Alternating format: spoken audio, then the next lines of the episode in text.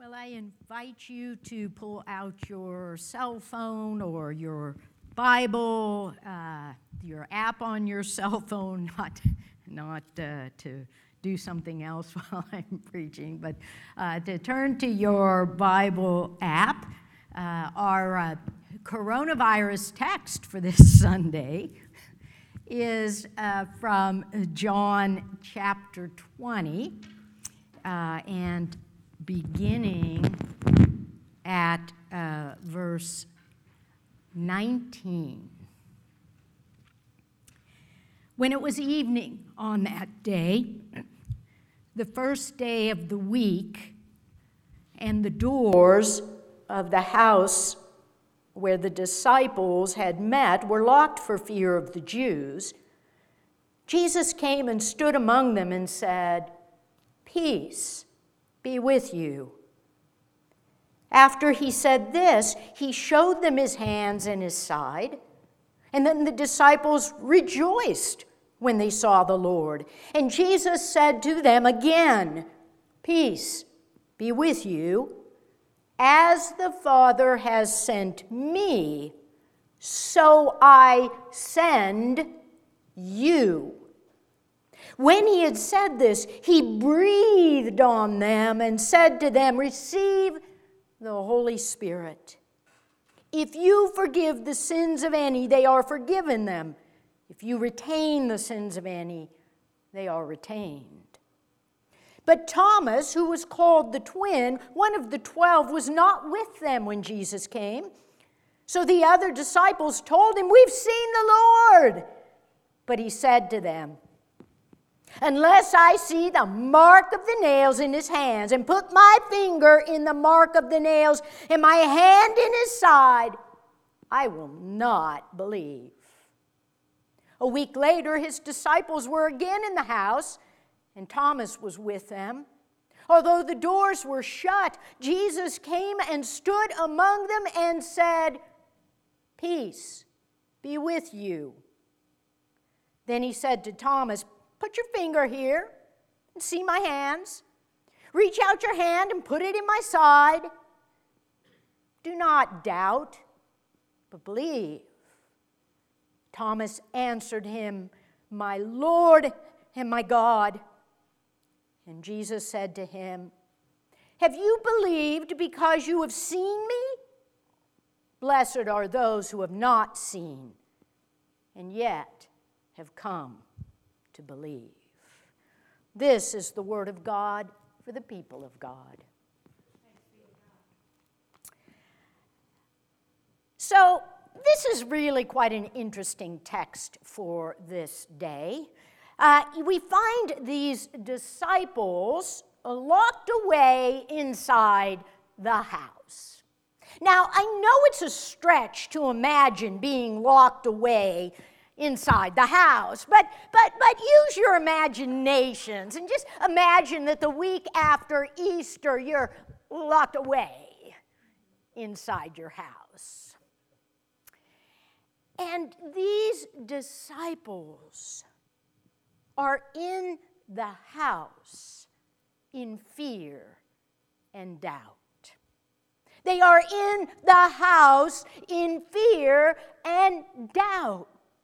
Now, when we realize that, the first thing that we've got to know here is that the resurrection does not somehow take away our human emotions and the characteristics of our human nature. It's not some magic pill that suddenly makes the world and our lives perfect. Yay for the resurrection, nothing is bad anymore. That is not the message of the empty tomb. These disciples or caught in the grip of fear and doubt. The text opens by telling us that they are locked in the house for fear of the Jews.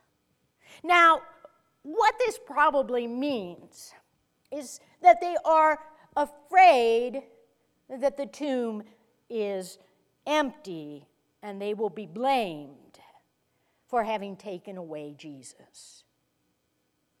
Or they're afraid that they might be crucified for being one of Jesus' followers. Or they're perhaps afraid that with Jesus now gone, they are going to have to revert to the old ways instead of the ways that Jesus has taught them. They are afraid. Now, there may be other motions at work in this house because, after all, uh, Mary went to the tomb and she ended up seeing Jesus, who she thought was the gardener, and then she went and told everybody, and they were like, either, nah, or maybe they were like, really?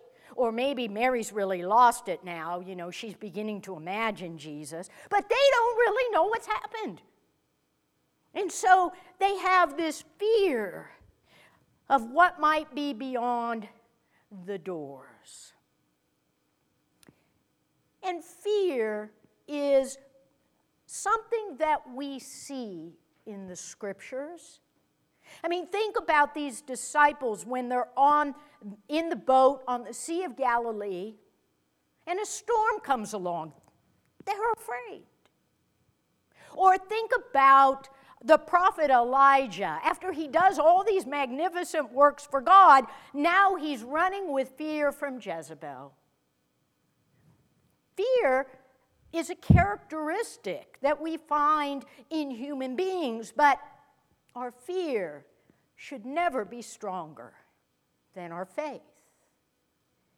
I think that fear actually has a bit of a positive side to it because when we have some fear, we are likely not to do crazy things that may not be for our good, right? Uh, if you have no fear, then uh, you're willing to jump off a cliff into the ocean below, not knowing if there are rocks or how deep it is or anything else, because you're fearless. So there's a good side to fear at times, but as we all know, there's a really negative side to fear as well. Fear can become overwhelming at times. Uh, we become so afraid that we're immobilized or we're paralyzed. I mean, have you gone out uh, for a walk lately or gone to a store and you'll recognize those people who are really terrified in this time of uh, COVID 19 because you will get like within eight feet of them, you have a mask, they have a mask, and their eyes will get really big and they'll tense up like just looking at you is going to infect them. They are overwhelmed by fear. And so fear can never be stronger than our faith in God. But we will always have some measure of fear. And then these disciples, well, they also are demonstrating doubt. Of course, they haven't seen Jesus, they've only heard reports. They're not sure what's going on. There's a lot of uncertainty. And doubt is something that you often see in the scriptures. I mean, think about Moses when he's called. He is doubtful that he's the right person. And he starts questioning God. He's like, no, couldn't be me. Well, what about this? Well, what about that? Or Job. Job, in the midst of the situation he finds himself in, he's busy questioning God and asking questions. And the truth is that God can stand up to our tiny little questions. They're not a threat to God. In fact, there really is a positive side to doubt at times because doubt leads us to ask questions. And questions lead us closer to the truth. You know, uh, as a teacher, I always like it when my students ask a lot of questions, even if they're really critical questions, because I know they are engaged. I know they're trying to learn. I know that they're thinking. And the truth is that the questions we ask often uh, lead us to a better place than the answers we already have. And so there's a positive side to doubt. But of course, as one might imagine, if doubt becomes stronger than our faith, we find ourselves in a bad situation. And right now, uh, when you turn back to our COVID 19, uh, you're seeing great examples of doubt at work. Uh, the other night, there was a protest gathering at Penn Square Mall where they were all supposed to drive up in their cars and protest for reopening the city. And then they decided, oh, the heck with social distancing, let's just get out of the cars and mingle. And on one of the news channels, a reporter was interviewing a woman who was out of her car and mingling and said, Aren't you even a little worried uh, that you will uh, end up with the virus? And she said, No, I'm going to hug everybody here. I'm not going to get any virus. This is not for real. This is blah, blah, blah, blah, blah. And there it was doubting Thomas. Unless I have someone in my family who I can touch who's got the virus, unless I know someone in the hospital, I will not believe that this is real. And of course, that kind of doubt is about justifying oneself. That kind of doubt is about saying, I am tired of being sheltered in place. This is a hardship for me. And so I'm going to do what I want. You see, both fear and doubt can turn us inward if our fear and our doubt ends up being stronger than our faith. Doubt can lead us to turn away and do our own thing. Look, we have been at this for how many weeks now? The last time we worshiped together was March 8th. I'm tired of waking up in the morning and deciding whether I'm going to sit in the living room or the study, or maybe make a day of it and go to the dining room. I'm tired of preaching to an almost empty sanctuary. I'm tired of not being able to do the things I really enjoy doing. And yet, I know that when I ask the right questions, this isn't a time for foolhardiness. It isn't a time for selfishness.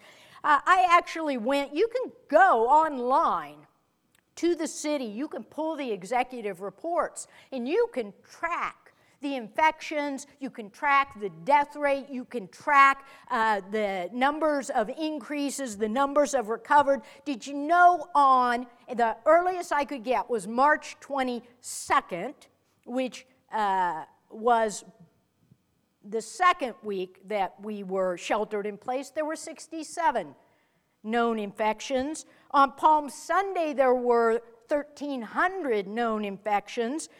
Uh, last week on Easter Sunday, there were 2,000 known infections, and as of yesterday, there were 25, almost 2,600 known infections, and the death rate continues to climb. If we doubt what we see, we are selfish. We're not operating with the good of the community in mind. Yes, we want things open again, but we have to do it in a way that is faithful to the good of the larger community. So the resurrection, interestingly enough, doesn't give us perfect knowledge.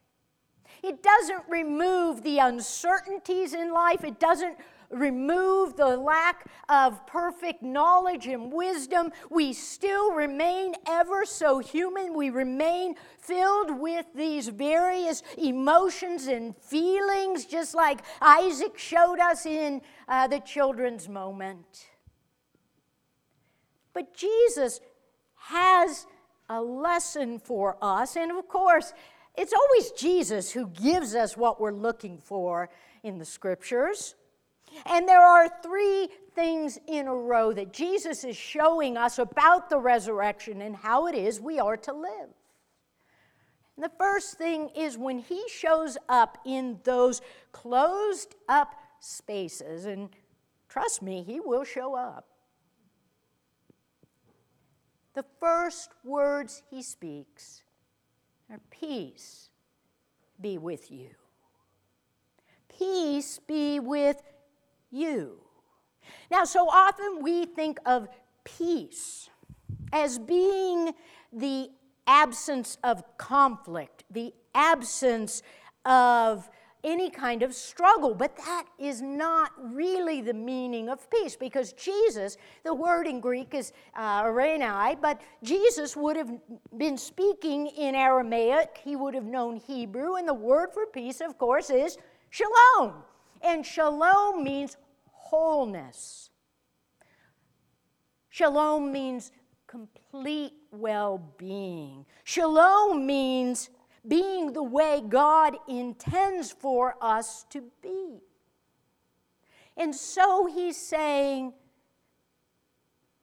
wellness, wholeness be with you.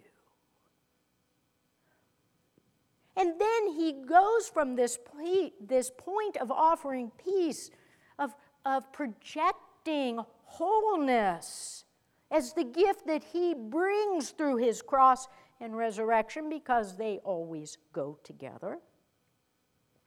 And the next words from his mouth are this As I was sent, now you are sent. Don't miss this point. The resurrection isn't, uh, hey, uh, God has overcome the world, I'm done, I'm safe, I'm happy, everything is as it should be. No, the resurrection now says, guess what? You got to pick up and go out into the world now. And when you go out into the world, you are called to go into the world's suffering on behalf of God, on behalf of Christ to enter into the suffering in the way that Jesus entered into the suffering of people and the world, to see what kind of resurrected life, what kind of hope, what kind of future, what kind of wellness we can help to bring out of places of suffering. You see, suffering is really about our inability to control the way things should be. We always suffer because we can't control the world or even our lives. But we are called to let go of that controlling sense and simply to pick up and follow Jesus where he would lead us because there's a third thing in this passage that Jesus is telling us about how to live, and that is when he then turns to them and breathes on them. Now, two things here. The first thing is that when he breathes on the disciples, we should be reminded of the Garden of Eden and God taking this earth creature that had been formed and breathing life into it. Jesus now breathes new life into the disciples. And Jesus breathes into them the Holy Spirit. Receive the Holy Spirit. You see, the Holy Spirit, as I said more than once, is the bond among the believers. The Holy Spirit is our glue that holds us together. The Holy Spirit is the connective tissue of the body of Christ. That's why we know, even if we are in our own places, we are held together as the body of Christ by the power of the Holy Spirit that has been given to us as a gift from Jesus Christ, as a gift of the resurrection. And this Holy Spirit creates relationship. It takes a selfish, self centered person who's only worried about their own suffering and sends them out as the hands and the heart and the love of Jesus Christ into the world, strengthened by the power of a community, held by a power of a community, operating as the power of a community, not a single individual. This is so much the heart of the resurrection is this sense of being together with Jesus to enter into the world and its suffering so that we may bring life and wholeness and well being 25 years ago on this day, a young man who was selfish, disconnected, mean spirited, lacking in compassion, lacking in love, took a rental truck, filled it with explosives, drove it to the front of the Murrah building, upon which he turned his back on it and walked away. And as that truck exploded, it literally ripped a hole through the center of Oklahoma City. It ripped a hole through the hearts of this community. And yet, in the face of that act of terrorism, people left their houses. People stepped up to ask how they could help. People gave blood. People donated goods for the first responders. People did everything they could to make sure that the suffering, that the death, that the destruction did not have the last word, but life, new life, hope, and the possibility of a good future would be the final word on a very tragic and terrible situation. Death doesn't have the last word. Life, resurrection has the last word.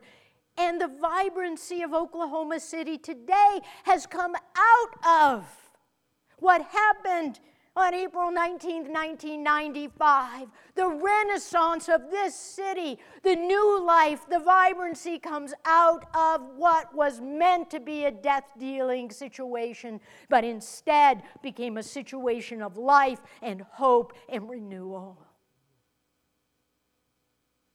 So, people of God, on this Sunday while we are in our homes, maybe with some fear, maybe with some doubt.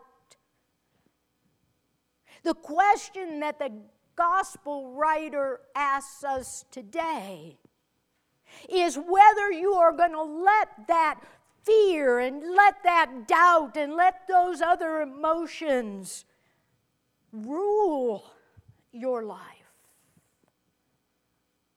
or whether we will receive the peace of Jesus, the breath of the Holy Spirit, and be sent into the world to bring hope and life and resurrection wherever there may be suffering. Because, after all, the resurrection makes us the body of Christ. In the name of the Father, and the Son, and the Holy Spirit.